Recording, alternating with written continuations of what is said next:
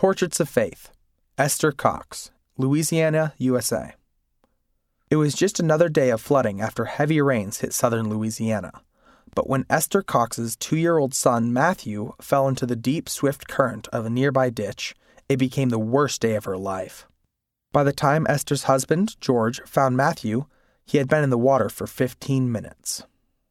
They call Matthew's condition near drowning with hypoxia, which means brain damage from lack of oxygen. It was the worst day of my life, but Heavenly Father gave him back to me. He's still my baby. I've been taking care of him for 20 years. We have our ups and downs, but he's a blessing. He's great. And Heavenly Father has helped me through it all. There's no love like the love from a person with special needs.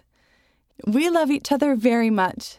We have a very special bond. God blesses me. He really does.